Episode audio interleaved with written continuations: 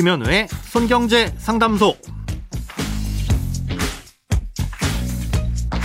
새는 돈 맞고 숨은 돈 찾아드립니다. 손경제 상담소 김현우입니다. 저축, 보험, 대출, 연금, 투자까지 돈에 관련된 고민이라면 무엇이든 맡겨주세요. 오직 당신만을 위한 맞춤 상담. 먼저 오늘 사연 만나봅니다.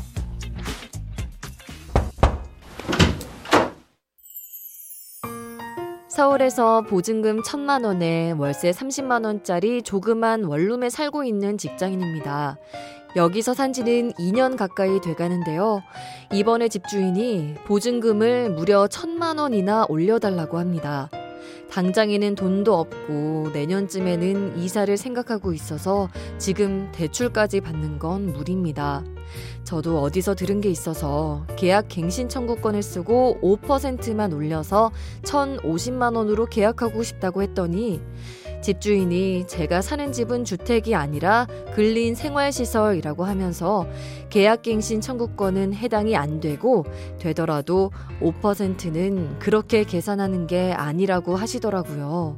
집을 구할 때 미리 제대로 알아보지 않은 제 잘못도 있지만 가취업해서 아무것도 모를 때 그런 거라 너무 억울합니다. 방법이 없을까요?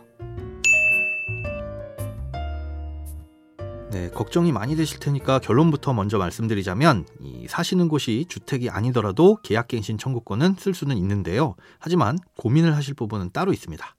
자, 우선 계약갱신 청구권이라는 건 주택임대차 보호법을 통해서 보호받는 건데요.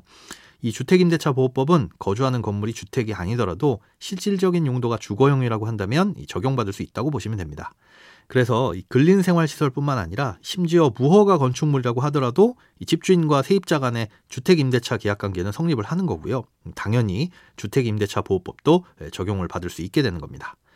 아, 그런데 보증금을 계산하는 방식은 이 사연분께서 잘못 알고 계시다는 집주인의 말씀이 맞습니다. 임대료 인상률 계산은 월세를 보증금으로 환산해서 계산해야 되는데요. 그 계산식까지 말로 설명드리기엔 좀 복잡하니까 생략을 하고요. 더 편한 방법을 알려드리겠습니다. 인터넷 검색창에서 렌트홈이라고 검색하셔서 들어가 보시면 우측에 임대료 인상률 계산기가 있습니다. 어, 여기에서 계산을 해보시면 인상률에 따른 보증금과 월세액을 자동으로 계산해 볼 수가 있는데요.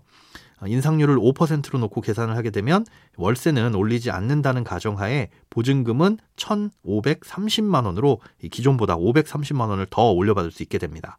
생각하신 것보단 차이가 많이 나죠. 만약 전세라면 생각하신 방식으로 계산하는 게 맞는데 월세가 있기 때문에 이걸 환산하다 보니까 그렇게 계산되는 겁니다. 그래서 계약갱신 청구권을 쓰시더라도 보증금은 최대 530만 원은 더 올려주실 수도 아, 있게 되는 겁니다. 그런데 처음에 고민을 하실 부분이 따로 있다고 말씀드렸었죠. 음, 사연에서 내년쯤엔 이사를 생각하고 있다고 하셨잖아요. 어, 계약갱신 청구권은 세입자를 2년간 거주할 수 있도록 보호도 해주지만 동시에 2년간 거주해야 하는 의무도 같이 생기게 됩니다.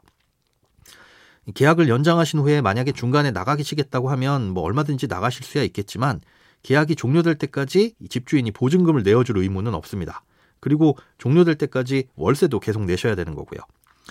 다른 세입자를 새로 들이면 되지 않느냐라고 생각하실 수도 있는데요. 어, 세입자를 들이는 것도 사실은 집주인이 편의를 봐주는 것이지 꼭 그래야 하는 건 아닙니다. 엄연히 계약을 어긴 쪽은 세입자이기 때문에 그럴 필요도 없고 설령 다른 세입자를 들인다고 하더라도 부동산 중개 수수료 같은 비용은 세입자가 부담해야 되는 이유이기도 하고요. 어, 이런 여러 가지 상황을 고려해 봤을 때는 음, 대출을 받는 게 좀 아까우시더라도 일단은 집주인이 올려달라는 대로 보증금은 올려주시되 내년에 나가야 하는 부분에 대해서는 양해를 미리 구하시고 계약 기간을 줄이거나 아니면 특약사항에 이런 내용을 적어두시는 게 좋을 것으로 보입니다. 꼭 법적으로 시시비비를 가리는 것보다는 그 전에 마찰이 안 생기도록 하는 게 가장 좋은 거니까요. 원만하게 잘 해결하셨으면 좋겠습니다. 크고 작은 돈 걱정 혼자 끙끙 앓지 마시고 imbc.com 손경제상담소 홈페이지에 사연 남겨주세요. 검색창에 손경제 상담소를 검색하시면 쉽게 들어오실 수 있습니다. 여러분의 통장이 활짝 오는 그날까지 1대1 맞춤 상담은 계속됩니다. 돈 모으는 습관 손경제 상담소 내일도 새는 돈 맞고 숨은 돈 찾아드릴게요.